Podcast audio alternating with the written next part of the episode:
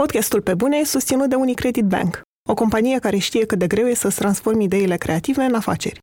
Dacă ai deja o idee de afacere sau ești într-un moment în care cauți inspirație, intră pe romanianstories.ro și vezi cum au reușit alți oameni ca tine. Știi expresia aia cu Fă ce zice popa, nu ce face popa? Mm. Eu sunt popa. Eu știu că am de crescut. Eu vreau să cresc. Eu nu sunt mulțumit cu persoana care sunt acum. Toată lumea se plânge de frica de eșec. Eu mă plâng de frica de succes.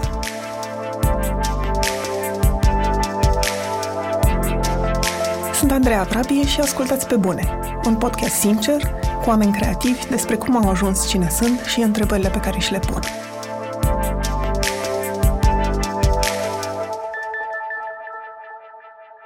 În acest episod stau de vorbă cu fotograful Cătălin Georgescu. Când era copil, Cătălin petrecea mult timp pe forumuri de gaming pe care găsea alți tineri cu interese comune. Așa a descoperit și fotografia, prin intermediul unui forum. La terminarea facultății, a renunțat la ideea unei cariere de copywriter și a decis să-și transforme hobby-ul într-o meserie. În prezent, face fotografie de interior, de evenimente, poate fi observat la fiecare protest alergând cu aparatul în mână, e pretutindeni. Dar spune că are nevoie de câteva ore în fiecare dimineață pentru a-și tempera anxietatea și a aduna energia necesară să iasă afară în lume. Bună, Cătălin! Bine ai venit la Pe Bune! Bună, Andreea! Pare bine să fiu aici. Ești din București, crescut și născut în București, mai exact din cartierul Cângaș. Ce a însemnat să crești într-un cartier muncitoresc al Bucureștiului? Ce ți amintești de atunci? Cred că e prima dată când îmi spune cineva că Crângașul e cartier muncitoresc, pentru că eu nu știam asta. Nu am conștientizat Toate asta. Toate cartierele sunt muncitorești. Da, cumva mintea mea de 29 de ani conștientizează asta acum. Dacă crești într-un loc care ți-e casă, de atâta timp nu o vezi altfel decât casă. De-abia când nu știu, ieși din țară sau aduci un străin la tine în casă și scoate în evidență niște chestii, ești like, sfintă vacă, am trăit aici și nu știam ce se întâmplă.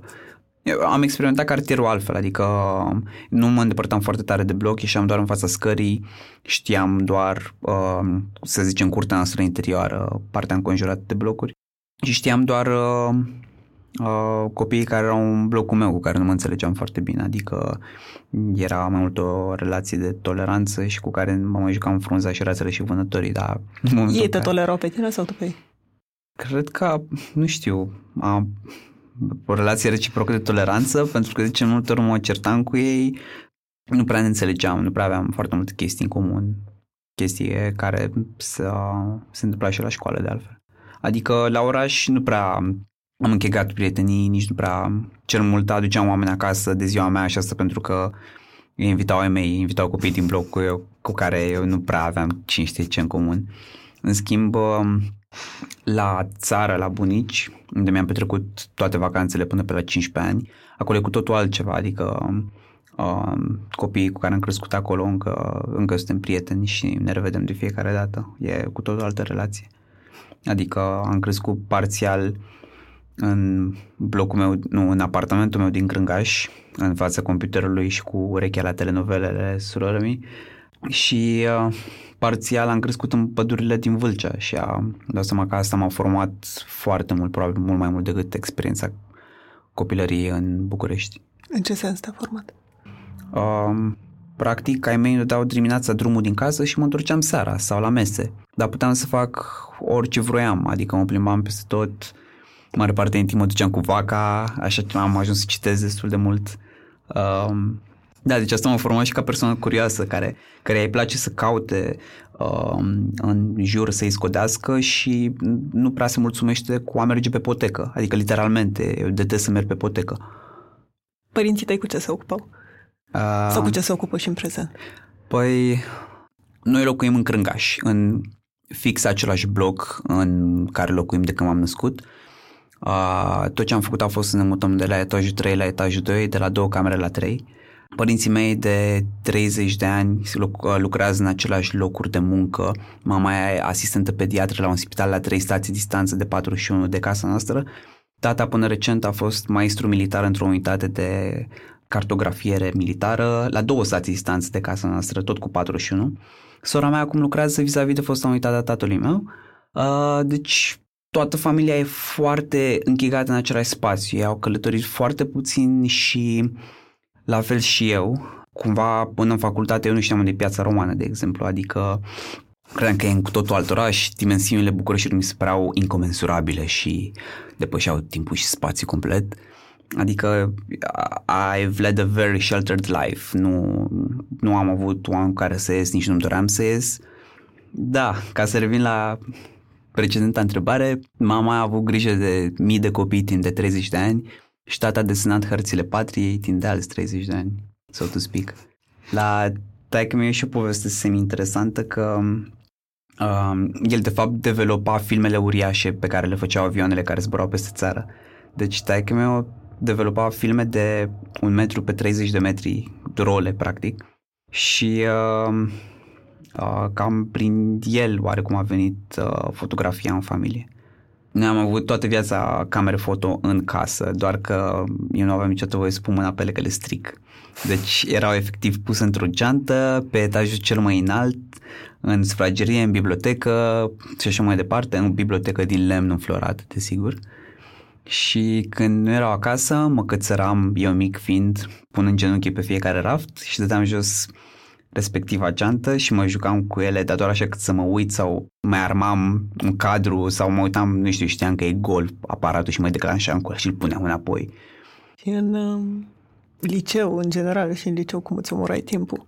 Că înțeleg, pe aparate n-aveai voie să pui mâna încă. Am fost și atunci un fel de outcast, adică nu mă înțelegeam neapărat cu oamenii, ok, uh, aveam simțul umorului și uh, îi făceam pe celălalt să râdă, dar în același timp nu mă simțeam foarte înțeles sau nu simțeam că avem același sistem de referință, cel puțin ca pop culture, nicio, nicio șansă. Pentru că urmăream anumite lucruri, stăteam pe anumite site-uri și așa mai departe. Ai spus că petreceai mult timp pe forumuri? Da. Ce forumuri? Sau ce uh, se discuta acolo? Păi, uh, că ziceam mai devreme că mi-am petrecut mai toată viața pe computer, uh, evident îmi plăcea să mă joc pentru că pe vremea aia nu, nu, nu aveam internet, adică o internet am putea avea de pe la 14 ani.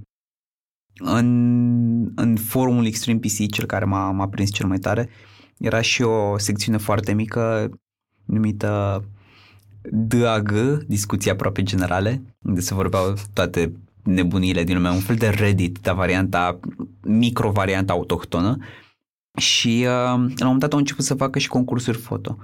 Și nu, nu participam mult, zicem 10 oameni, dar unii dintre ei aveau DSLR-uri, uh, adică camere la care puteai schimba obiective și asta în, însemna că aveau și profunzime de câmp acele imagini, adică aveau blur ăla frumos în spate. Apar, n-aveam despre nimic în momentul ăla, da, când am văzut blur în spatele unui portret, era like, Dumnezeule, ce fotografie bună, ce artă, trebuie să fac asta. Mi-a mult spus că trebuie să fac asta, pur și simplu m-a, m-a impresionat foarte tare și vreau să fiu, cred că vreau să fiu doar parte din, din colectiv, vreau să fac și eu ceva, pentru că până în momentul ăla nu credeam că pot să fac ceva. În continuare, mulți ani nu credeam că fac ceva cu chestia asta, dar, dar vreau să încerc. Deci în clasa 10 când mi-am descoperit această pasiune pentru fotografie, la un moment dat l-am convins pe, pe taică meu să, să-mi iau un aparat foto. Și am zis, hai că îl folosim toți, îl folosim în familie, o să fie mișto. Așa că am cumpărat, cred că din Carrefour Orhidea, un Canon A400 care avea 3,2 megapixeli, adică mult mai puțin de cam- decât camera frontală a telefonului meu actual și pentru că singurul lucru care ieșea ca lumea, pentru că nu fugea și era multă lumină, erau peisajele, am început să fac multe peisaje, pentru că ieșeau colorate, frumoase, lumina e faină, n-ai cum să le greșești. Și, uh, na, cam asta e. Și am era început... o joacă? Da, clar, clar, era o, descop- o redescoperire, efectiv.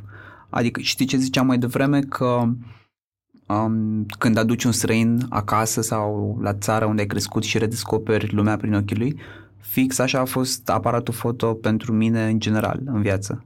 Adică în, m-a făcut să arunc o a doua privire asupra tot, să am o gândire oarecum critică spre abstractă mai degrabă. Bun, da. și cum ai ajuns să dai la SNSPA relații publice și comunicare? pe la sfârșitul clasei a 11 m-a lovit panica de tipul toată lumea știe unde vrea să stea, eu ce dracu vreau să fac cu viața mea. Cred că am avut o discuție cu ai mei, mai degrabă o, discu- o discuție mult spus, că nu prea se discuta foarte mult în familie, era ceva de genul nu știu ce vreau să fac. A, păi nu vrei să dai și tu, nu știu, la Politehnică, nu vrei să fii programator sau uite, ca soră ta, nu vrei să fii și tu economist, că acolo se fac banii, finanțe, bănci, chestii alea, alea. Da, eu dădusem la uman totuși, adică pretenția a părinților mei de la început a fost să dau la real ca să fiu programator pentru că știam eu cu calculatoare, dar eu nu vreau asta. Nu vreau matematică, nu vreau fizică și iată în clasa 11 după foarte mulți ani irosiți, știam doar că îmi merge mintea, sunt semi-isteț și pot să scot cuvinte și ce să fac cu asta am auzit că există ceva numit copywriting. Nu știu exact ce se întâmplă, dar am auzit că stai cu conversii pe masă, scoți dume și ești plătit regește pentru asta, așa că asta voi face. Cum ajungi copywriter? Păi, am auzit că există o facultate numită comunicare și relații publice, te duci acolo și după aia ți bine.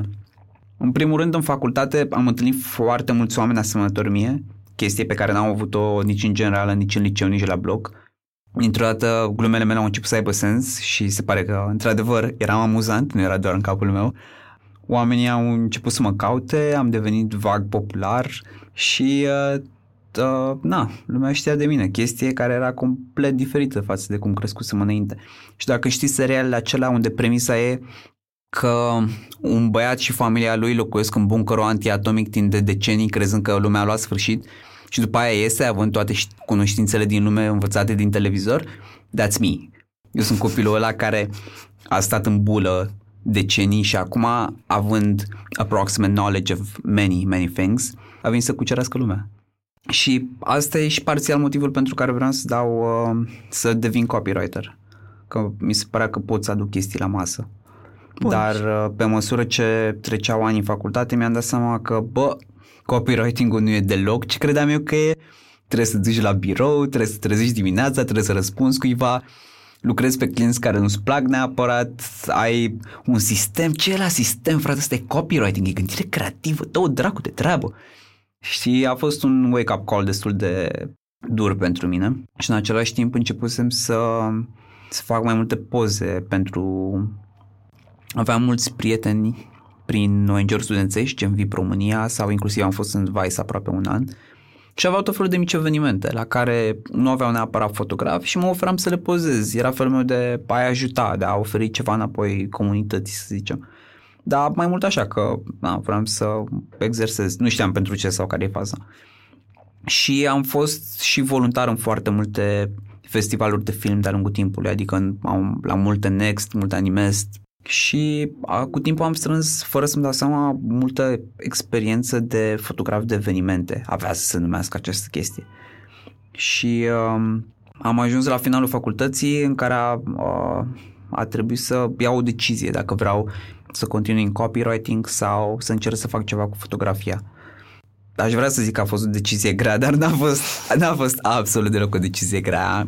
Am, am vorbit cu ai mei, um, și i-am rugat să-mi dea un an în care să mă susțină efectiv să efectiv să mă lase să stau în casă în continuare practic și să mă lase să încerc să fac ceva cu fotografia. Bun, și ai terminat facultatea, ți-ai acordat anul ăsta în care să vezi ce se întâmplă cu fotografia. Până în punctul ăsta avusese vreun job plătit?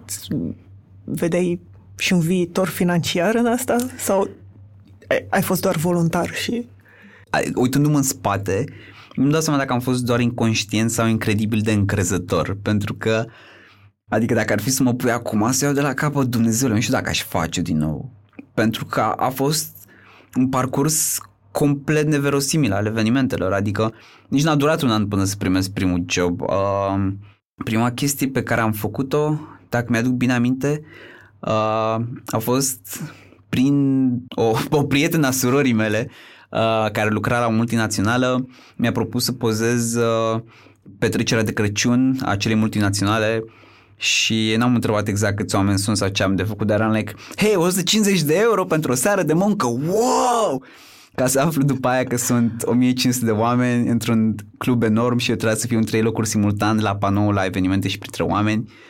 și echipamentul pe care l aveam mm, eram complet nepregătit, aveam o cameră și un blitz manual, adică, doamne, iartă-mă, dar partea amuzantă și mai amuzantă e că mm, aveam nevoie neapărat de persoană juridică ca să încasez acei bani, așa că trebuie să mă înființez PFA și din cazul unor greșeli în formular am ajuns să plătesc în prima lună mai mult decât am făcut la acel job. Cum am ajuns de fapt să fac ce fac, într-un fel, zic într-un fel pentru că de fapt s-au legat foarte multe chestii pe mai multe laturi, dar um, la un moment dat am pozat undeva în Casa Vernescu o, o panoramă verticală cu Casa Scărilor care e foarte impresionată și cineva, cred că prin Facebook, a văzut acea poză sau nu, a găsit-o pe blog, a găsit acea poză și m-a întrebat dacă nu vreau să mă plec două luni prin niște județe, prin țară să pozez județe. Și eram like, ce? Și îți dau bani. Ah, ok! și am plecat la mai puțin, la, asta cred, cred că era la vreo 8 luni după ce terminasem facultatea. Um, am plecat prin vreo 11 județe din sudul și centrul țării ca să le documentez oarecum antropologic, turistic. Aveam, aveam să aflu după că de fapt am fost oarecum subcontractat pentru un fel de uh, contract cu, I guess, un minister. Niciodată n-am aflat exact unde s-au dus, știu doar că am fost plătit și toți, dar absolut toți banii i-am reinvestit în echipament, adică like toți banii. Pozele din, pe care le-am făcut prin țară, o parte din ele le-am folosit la un fel de audiție, să zic în ghilimele, pentru un proiect numit Redescoperă România, un fel de tur de format din 5 ediții câte o săptămână prin țară cu mai mulți blogger și oameni online și practic accesul meu acolo mi-a adus și vizibilitate și cunoștințe printre oameni din online și parțial cu uh, niște agenții de PR. Între timp cu foști colegi din facultate ajunseseră să lucrez în agenții de PR și așa mai departe. Efectiv a fost un tăvăluc de acolo încoace. Și cam așa s-a întâmplat. Ajuns să lucrez cu anumiți clienți, întâlnești anumiți oameni, au anumite proiecte, de acolo te cunosc, te cunosc alte persoane și așa mai departe. Și iată mai aici, șapte ani mai târziu.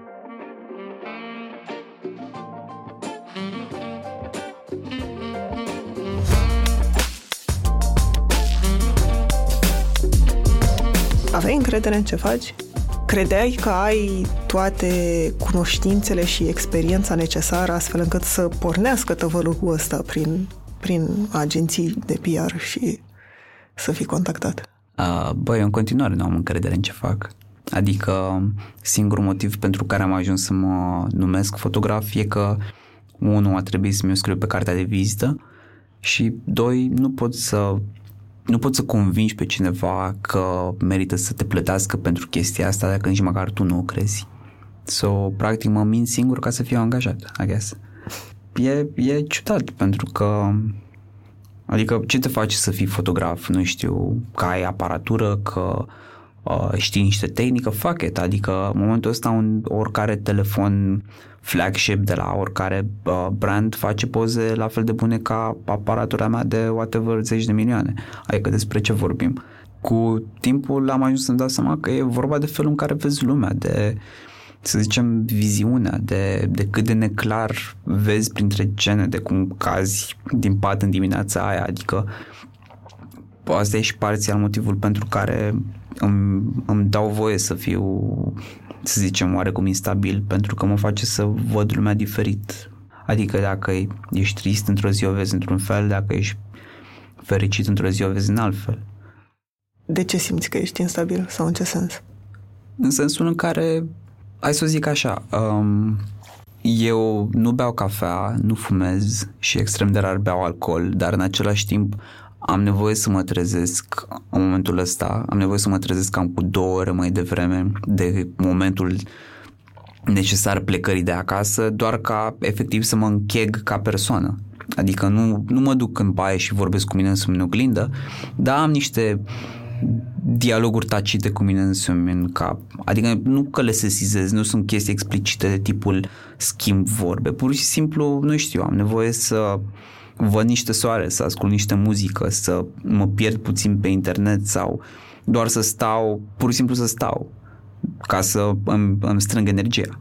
Adică uneori, nu știu, mă, mă găsesc dimineața, ca să zic așa, mă găsește momentul dimineața și mi se pare că I'm utter shit and a total failure și că e complet mediocru ce fac și că știu că am potențial, dar, dar nu mă realizez și e vina mea pentru că uh, am toate resursele, adică efectiv I'm very fortunate pentru că am, am echipament, am bani, am timp, am voință, doar că nu știu să mă aplic, nu știu unde să mă aplic, nu știu ce vreau să fac cu tot ce am la îndemână. Și apoi să zicem că vine niște timp liber pe care l-aș putea investi și mm, energie, dar apare un job pe care nu-l pot refuza pentru că din asta trăiesc. Sau îl pot refuza, dar nu vreau pentru că anxietate, pentru că din asta trăiesc. Și apoi obosesc chiar.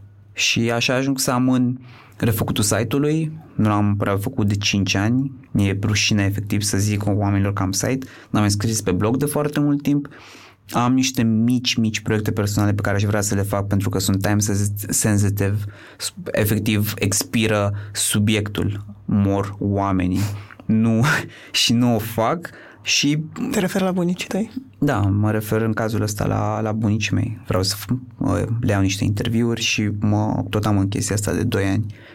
Și uh, uite, un exemplu foarte concret de, de cum mă clădesc, ca să zic așa, dar care nu se întâmplă neapărat dimineața.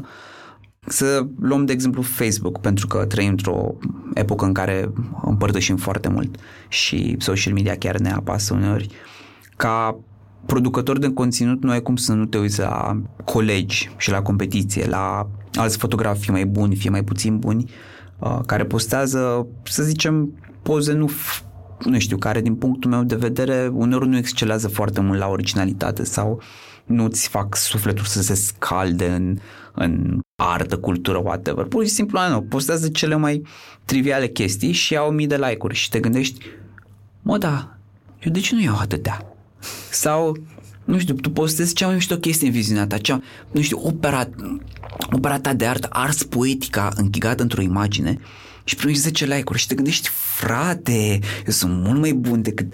Știi, și toată gândirea, firul ăsta narrativ din capul tău, e o chestie toxică. Adică îți dai seama și eu am, acum niște ani mi-am dat seama că e o chestie foarte toxică și mi-am zis stop, eu nu o să fac asta, eu nu o să, nu o să intru în jocul ăsta, nu o să încep să mă compar, nu o să trăiesc prin alții, pentru că și aici raționamentul, ok, uh, primez like-uri, ce înseamnă asta? Devin popular, popular pentru cine? Pentru oamenii din jur. Cine sunt oamenii din jur? Să zicem câteva sute mii de persoane. Și care e scopul? Unde vreau să ajung? Păi să devin popular în țară. Ok. Și după asta, ce e mai sus de asta? Păi să devin popular în lume. Ok, dar asta e foarte trecător, adică 15 minute de faimă. Ce înseamnă asta? Păi aș vrea în mod ideal să rămân undeva în istorie. Istoria recentă sau istoria pe termen lung? Păi pe termen lung. Păi și ce înseamnă asta? Păi istoria pe termen lung durează cât durează umanitatea, în cel mai bun caz. Păi și asta ce înseamnă? Păi nu înseamnă nimic. So basically, ce fac eu nu are sens. Așa că gândul ăsta, cum ziceam, nihilist, mă eliberează foarte mult. Efectiv, nu-mi pasă. Adică, de fapt... Da, dar trebuie să treci prin toate întrebările astea pe care mi le-ai da. enumerat tu mai devreme. Ceea ce îți mănâncă energie, timp și ca să te reclădești într Prima fel. dată îți provoacă un atac de anxietate. A doua oară, cam la fel. Dar cu timpul devine un fel de mantră Poate e mult spus, dar cam, cam, cam așa o simt. Adică îți dai seama că nu mai contează în același sens. Te, te liberează puțin și poți să te joci așa cum te jucai când aveai primul aparat care avea doar 3 megapixeli. Pentru că acum ai totul și nu faci nimic cu ele. Bine, și atunci de ce amân toate proiectele pe care trebuie să le faci? Înțeleg explicația că mm-hmm. apare un, un job plătit. Știi expresia aia cu Fă ce zice popa, nu ce face popa? Mm-hmm. Păi Eu cam asta popa. face acum. Eu sunt popa. Sunt el mai mare popă, sunt the pope. Păi, nu știu. Adevărul e că nu știu. Pentru că... Mm, Ți-e fie... frică cumva că nu o să iasă cum sper tu că o să iasă? Știi cum mm, toată lumea se plânge de frica de eșec? Eu mă plâng de frica de succes. Ce ar însemna succesul? It's a twist, exact. Uh, mai multă responsabilitate, nu știu. I don't know, adică e o chestie destul de abstractă, pentru că nu am stat să mă, mă gândesc neapărat să pun cuvinte, dar e ceva de genul uh, apoi vor exista așteptări sau în momentul în care o să încep să câștig uh, anual suma asta de bani, în momentul în care scați suma asta de bani, o să mi se pare că eșuez, așa că cumva din start nu setez standarde foarte înalte pentru că știu că apoi trebuie să mențin ritmul și asta înseamnă mai multă muncă și e ironic pentru că mie îmi place să muncesc. Coverul meu de acum, de pe Facebook, fucking scrie muncește. Adică eu mă regăsesc în chestia asta. Mai în... și scrie la a relationship. Da, in my relationship Sau... status pe Facebook scrie căsătorit cu slujba mea, cred că e așa de 6-7 ani și am făcut inclusiv un cont slujbei mele și la poza de profil are o brățare de aur. Wink, wink. Și uh, munca, într-un fel, am lăsat-o să-mi consume relații până acum, pentru că eu dacă nu muncesc mă simt execrabil, mă simt de parcă nu am valoare și rost și mă simt că mă irosesc și așa mai departe. Dar în același timp conștientizez că locuiesc într-un fel de purgatoriu în care uh, îmi, îmi refuz uh, inactivitatea și relaxarea și mă chinui constant, eu pe mine însumi mă autoflagelez, dacă vrei. Și ajung până în punctul în care sunt pe buza inițiativei și mă pregătesc și e totul gata și facem treabă și mamă ce tare o să iasă, dar nu o fac. Și încep, nu știu, primii pași și apoi sunt mamă ce bine merge, ia să mă răsplătesc eu cu nu știu ce, hai să mă uit la un serial, hai să mă joc 80 de ore la, într-un joc, hai să, nu știu, tot felul de chestii. Adică știu că probabil ai spune că e procrastinare, dar nu e doar procrastinare, adică a, nu știu, procrastinare când ai un task să zicem, bine, nu e obligatoriu, când ai un task exterior, cineva care îți dă ceva ce nu vrei neapărat să faci sau, da... Asta încerc și eu să-mi, să-mi dau seama, nu doar vorbind cu tine, pentru că și eu am trecut prin situații de genul ăsta, când știu ce aș vrea să fac, ce mi-ar plăcea cel mai mult să fac și îmi găseam scuze, ocupații, făceam pași mărunți și simțeam că, mamă, ce am reușit astăzi, dar de fapt nu duceam până la capăt și la mine cel puțin era frica că nu o să realizarea proiectului nu o să fie așa cum am imaginat-o eu. Nu știu dacă la tine așa, dar pentru mine, într-un fel, my life has been a series of underwhelming experiences, as in, n-ar fi ceva, dif- asta consider eu, nu zic așa, a fost, dar cumva asta, asta e sentimentul într-o anumită măsură, că mereu să putea mai bine, la asta mă refer, underwhelming experiences și când ești cumva primed pentru chestia asta nu te mai deranjează că nu se întâmple exact. Da, asta încerc să zic că... De, de ce spui că, că întotdeauna se putea mai bine? Pentru că niciodată, fix cum ai zis tu, niciodată nu iese cum, cum te așteptai să iasă. Ai o, o variantă optimă, o variantă perfectă în minte și niciodată nu este așa.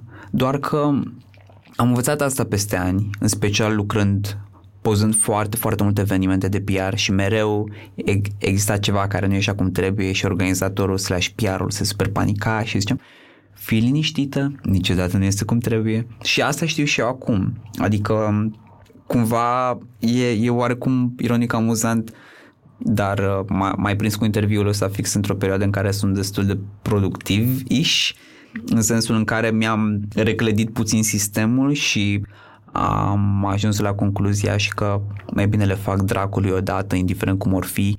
Efectiv, voi trece prin ele ca cuțitul prin unt, cred că asta e expresia pe care o căutam, voi trece prin ele ca cuțitul prin unt, numai să le am odată dracului făcute. Poate mai revin la ele, poate nu, dar în momentul ăsta nu mai am o scuză să mă le fac. Niciodată n-am avut o scuză să mă le fac, dar am, am, mi-am dat seama că băi, nu o să fiu niciodată capabil să le fac în modul ăla perfect. O să le fac și gata, pentru că ce nu știm noi, ce nu știu eu, uh, sau na, nu vreau să conștientizez, e că nimeni nu știe de fapt cât de perfect și frumos arată în capul nostru. Arată foarte bine și când le dracu faci fizic. Adică toată lumea whatever, să zicem că le apreciază, să zicem că nu, dar măcar o să le vad, ori să le vadă și ori să își poată da cu părerea despre chestia asta. Um, și poate or să zică și bravo cu aia, ai făcut o treabă super mișto și tu să fie Nu frate, trebuia să fie mult mai mișto, habar n-ai, habar n-ai tu cum trebuia să arate, știi, lasă-mă în pace cu complimentele tale 2 lei. Oricum asta fac, știi, că nu știu să am complimentă în niciun fel, adică mai degrabă te scuip decât să-mi zici un cuvânt frumos. Um... Stai puțin. o, s-a prins Andreea de ceva. Nu, spui că niciodată proiectele nu au ieșit cum îți imaginai tu că o să iasă. Da. Și totuși, dacă îți oferă cineva un compliment, nu spun neapărat să te umfli în pene, dar nu te ajută măcar să pornești următorul proiect, care, da, în mintea ta nu o să simți că a ieșit cum îți imaginai tu că o să iasă, dar măcar îți dă puterea să le faci. Să nu. Le... nu. Nu. Nu. E, e, e destul de simplu, pentru că eu știu cum, cum, cât de bine putea să iasă, știu că a ieșit într-un anumit fel, dar măcar a ieșit, și persoana aceea vine și îmi dă un compliment pentru ceva ce mie mi se pare med- mediocru sau sub, sub potențialul meu. Da, ok, să zicem că mă motivează uneori când colegi fotografi sau oameni din industria vizuală îmi spun că, băi, mi-a plăcut foarte mult asta pentru că sau la fel de mult mă impresionează când vine oricine și îmi spune că, băi, am simțit asta și uite de ce și uite ce schimbare a adus.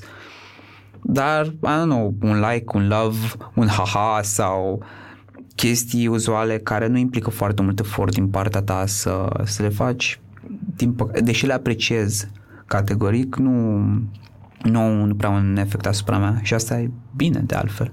Pentru că, din punctul meu de vedere, înseamnă că nu depind de ele și nu mă, nu mă, nu mă trag într-o parte sau în cealaltă. Adică, pe vremuri când încă scriam pe blog, mai degrabă mă uitam la comentariul uh, care critica fie negativ, fie pozitiv, dar măcar critica decât la celelalte nouă care ziceau ce mișto, ce artă, ce fotograf, ce whatever. Adică mi se par apă de ploaie, efectiv. Și um, cumva, nu știu, poate o să jignesc cu oameni zicând chestia asta, dar nu am ce face cu complimente bune, complimente de bine.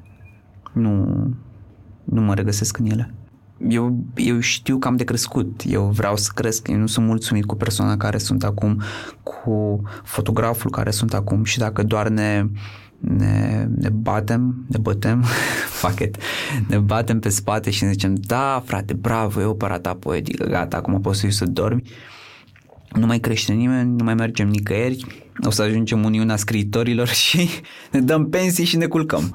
Gata, să termină treaba. Adică nu despre asta e vorba. Te întorc puțin la fotografie, dar la un nivel mai puțin teoretic, uh-huh. cum vorbim acum. Faci fotografie de evenimente, de design de interior, uh-huh. um, fotojurnalism, portrete. Ai un anumit gen de fotografie sau consider că ai, nu știu dacă să-i spun semnătură de fotograf? Adică... Um, să fie asociat cu un anumit tip de fotografie în mintea oamenilor care știu cine este Cătălin Georgescu. Ceva de tipul, te uiți la un cadru și zici, a, asta e un Georgescu, îl recunosc, spune Nu ce. neapărat. Da, pot să dau un, un exemplu Adi Boluacă, fotografie de teatru. La el mă gândeam și eu, da. Adică, din punctul meu de vedere, e unul dintre oamenii care și-a realizat un branding foarte bun și o asociere foarte bună. Adică te gândești la teatru, te gândești la Adi, te gândești la trenor, te gândești la Adi. Eu, ca fotograf, nu cred că sunt recunoscut pentru un anumit stil sau un anumit subiect și asta e unul dintre, să le numesc, dramele mele interioare, în sensul în care știu foarte clar că sunt foarte bine pregătit tehnic pentru aproape orice ai putea să arunci spre mine. Mai puțin fotografie de studio, încă nu stăpânesc foarte bine luminile, dar lucrez la asta. Și um, grație pe evenimentelor și proiectelor în, cu agenții de PR pe care le-am puzat de-a lungul anilor, aș putea să mă numesc un fel de mercenar mai degrabă, adică efectiv sunt capabil să fac o grămadă de chestii. Nu știu dacă excelez în ceva, dar în același timp consider că sunt norocos că am făcut o grămadă de chestii pentru că fiecare gen fotografic m-a învățat altceva pentru alt gen fotografic și în același timp m-au făcut un fotograf mai bun pe de întregul. Și în momentul ăsta încerc să le amestec pe toate, să văd ce am învățat de la ele și să le manifest cumva. Dar ți-ar plăcea să excelezi într-un gen? Adică să fiu, să fac un singur gen în sensul ăsta? Să excelezi în genul ăla și să fii cunoscut pentru genul ăla. Îți lipsește păi genul asta de asociere? Asta ar însemna cumva că aș face doar acel gen? Nu, pentru că păstrând exemplul lui Adi nu face doar asta. Uite, personal uh, mi-au plăcut dintotdeauna și îmi plac în continuare foarte mult portretele și îmi place să cred că fac portrete ok, dar nu le fac pe cât de ok aș vrea și nu au uh, calitatea aia pe care o caut, nu încă cel puțin și asta e oarecum dintr-o timorare pe care mi-o autoinduc și un fel de, de jenă pe care o am în a deranja oamenii în general. Adică eu am fost crescut cu fi cu minte, nu deranja, nu fi gălăgios, nu ieși în evidență, uh, te vede lumea, te arată cu degetul și așa mai departe.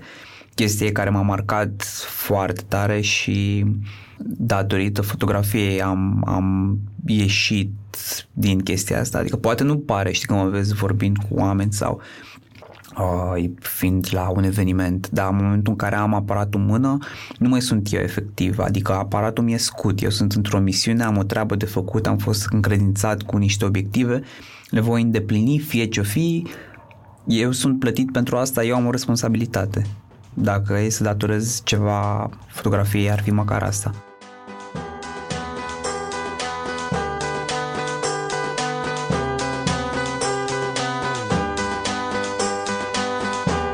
Podcastul Pe Bune e susținut de Unicredit Bank, banca minților creative. Acum 10 ani, Unicredit Bank a început să sprijine comunitatea creativă românească. Astăzi, continuă să ajute și inspire oamenii care vor să înceapă sau să consolideze o afacere creativă, de la studiouri de design de interior la cafenele artizanale. Intră pe romanianstories.ro și descoperă lecțiile de viață ale antreprenorilor români.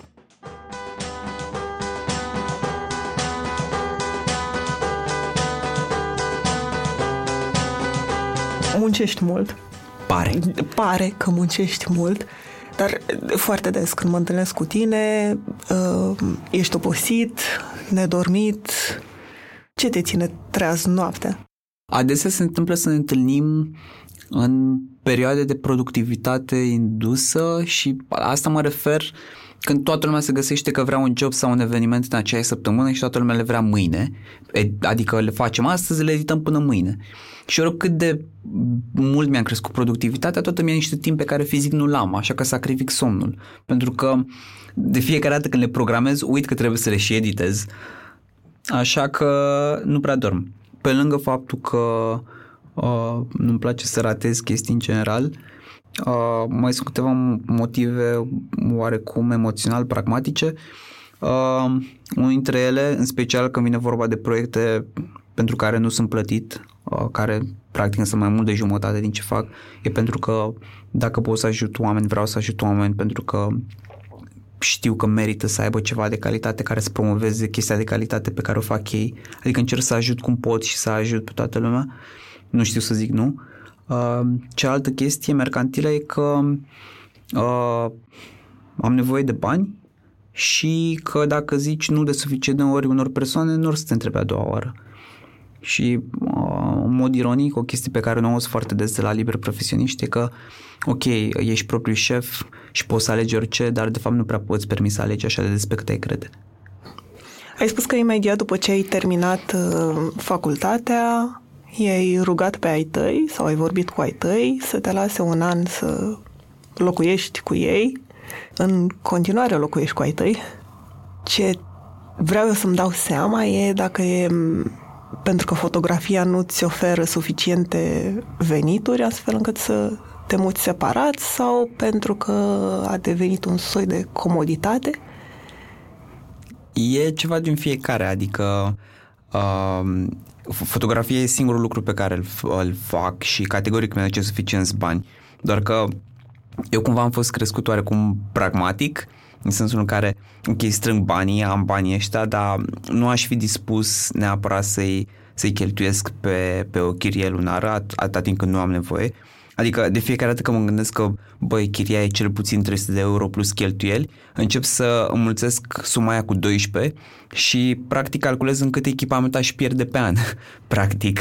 Adică um, am, am tot gândit în ultimii ani că, băi, ar fi cazul să Uh, mă mut măcar pentru experiență să-mi dovedesc mie că sunt capabil să mă întrețin singur, să mă îngrijesc singur, mai bine zis.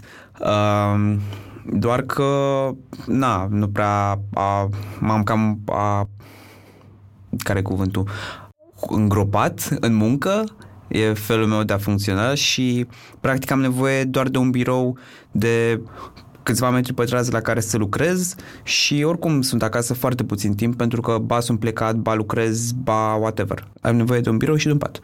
Când vorbim despre generația mileniului, una dintre caracteristici sau unul dintre lucrurile care se spun despre ei e că locuiesc în continuare cu părinții. Și voiam să înțeleg mai bine ce se întâmplă, adică de ce unii aleg să facă asta. Păi... Mai ales din zona creativă. Da.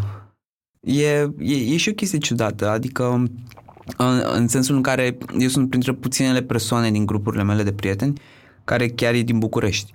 Și eu fiind născut crescut în București, nu am avut exercițiul sau, să zicem, mentalitatea de a fi pregătit să te muți sau nevoit să te muți.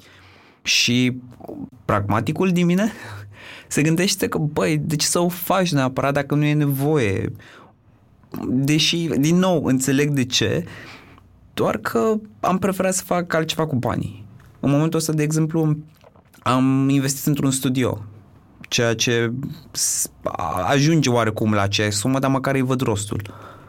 Cum te împlinește? Adică de ce? Mă, pentru că ai început relativ, nu întâmplător, dar cum ai spus și tu, oportunități care s-au ivit pe drum și ai hotărât să acorzi o șansă fotografiei după ce ai terminat facultate. De ce te ține fotografia? De ce nu faci altceva? Știi că e o, e o întrebare excelentă pentru că uh, de când uh, am hotărât că nu o să mai fac master și că o să fac fotografie, toată lumea mi-a zis Băi, ce tare, tu știi ce vrei să faci, tu ești fotograf, tu asta vrei să faci, asta ești, ce mișto, eu habar n-am, tu ți-ai ales deja, te-ai ales, whatever. Nu e chiar așa, pentru că cel puțin o dată pe săptămână pun problema băi, fac ce trebuie și nu mă refer doar ca gen fotografic, mă refer efectiv la fotografie în sine, pentru că nu e, nu am certitudinea că asta fac sau o să fiu pentru totdeauna, adică ok, să zicem că văd lucrurile într-un anumit fel și că am oarecare abilitate tehnică, dar nu pot să mă definez doar prin fotografie și nu știu dacă o să mă definească doar fotografia și nu știu dacă sunt foarte multe incertitudini foarte multe semne de întrebare. Asta fac acum, dar poate, nu știu, în următorii ani vor să dezvolte o dronă autonomă care să face toate fotografiile perfect, cum deja există una care te urmărește pe pârtie, zboară după tine, să face cele mai bune clipuri în slow motion și le și lipește singură. Ce mă mulțumește practic pe mine acele mici momente în care mi se pare că am pus ordine în lume și în care primesc o oarecare apreciere din partea celorlalți și în care simt eu însumi că am făcut ceva diferit față de ce făceam eu înainte sau față de ce făceau ceilalți sau măcar, nu știu, că am documentat un moment, un, o mișcare, că am făcut pe cineva să râdă, chestii mici. Pentru că raționamentul meu de mai devreme, care e scopul în cele din urmă? Nu văd unul, adică nu cred că sunt cel mai bun sau că fac cea mai tare chestie sau că o voi face vreodată, pentru că nu, nu mi se pare că duce efectiv undeva de genul ăsta. Dar măcar pe moment, pe moment e ok. Categoric vreau să devină mai bine, mi se pare că nu e tot ce pot face și mi se pare că am mult de muncă, dar uh, na, rău nu e. e eu știu că nu e chiar super răspunsul pe care îl, îl cauți, adică nu e, this is not my TED Talk în care să te inspiri să devii super fotograf, nu, adică nu e, caut asta.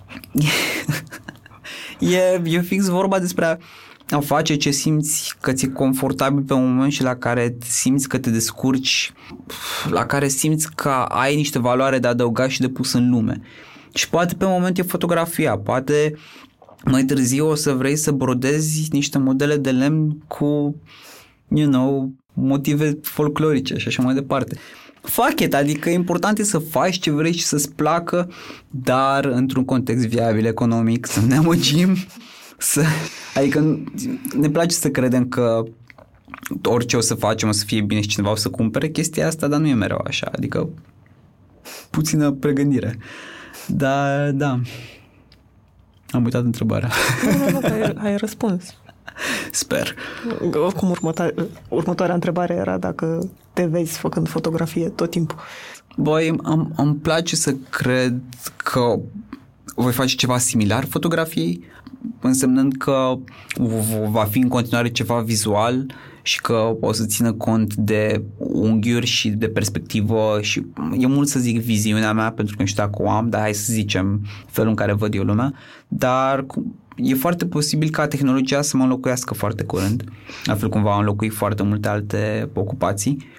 Sau, uh, na. Nu, eu te întrebăm dacă te vezi plictisindu-te de plictisindu uh-huh. Am întâlnit oameni care, pe care știam că fiind fotograf buni și dintr-o dată sau neapărat că s-au plictisit, dar i-a lovit o apatie supremă și o angoasă, o, nu știu, i-a lovit nihilismul în viață și dintr-o dată nu mai erau capabili să mai pozeze pentru că nu mai vedeau rostul.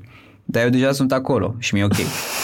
Știi ce zic? Adică n-are, nimic n-are rost, totul este negru și întunecat, dar eu fac poze în continuare. Da, am, am o vârstă și nu mai sunt în, în floarea, floarea tinereții și uh, cumva pe vremuri aveam în minte că până la vârsta cu tare trebuie să știi să fii capabil să sau să fii mai încrezător cu tine însuți, să, să poți face anumite lucruri, să fii, you know, un adult. Doar că mi-am dat seama recent că, de fapt, adulții sunt aceiași copii cu care am crescut, doar că în corpuri mai bătrâne. Deci nimic nu mai are sens acum, nici măcar asta.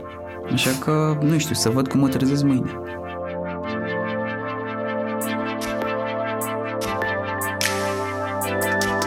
Mulțumesc că ne-ați ascultat! Pe bune este un podcast produs de Dor, tema muzicală e compusă de Alex Turcu, editor de sunet este Horia Balda. Pentru a nu rata niciun episod, intrați pe SoundCloud, iTunes, Stitcher sau altă aplicație de podcasturi pe care o folosiți și abonați-vă la Pe Bune.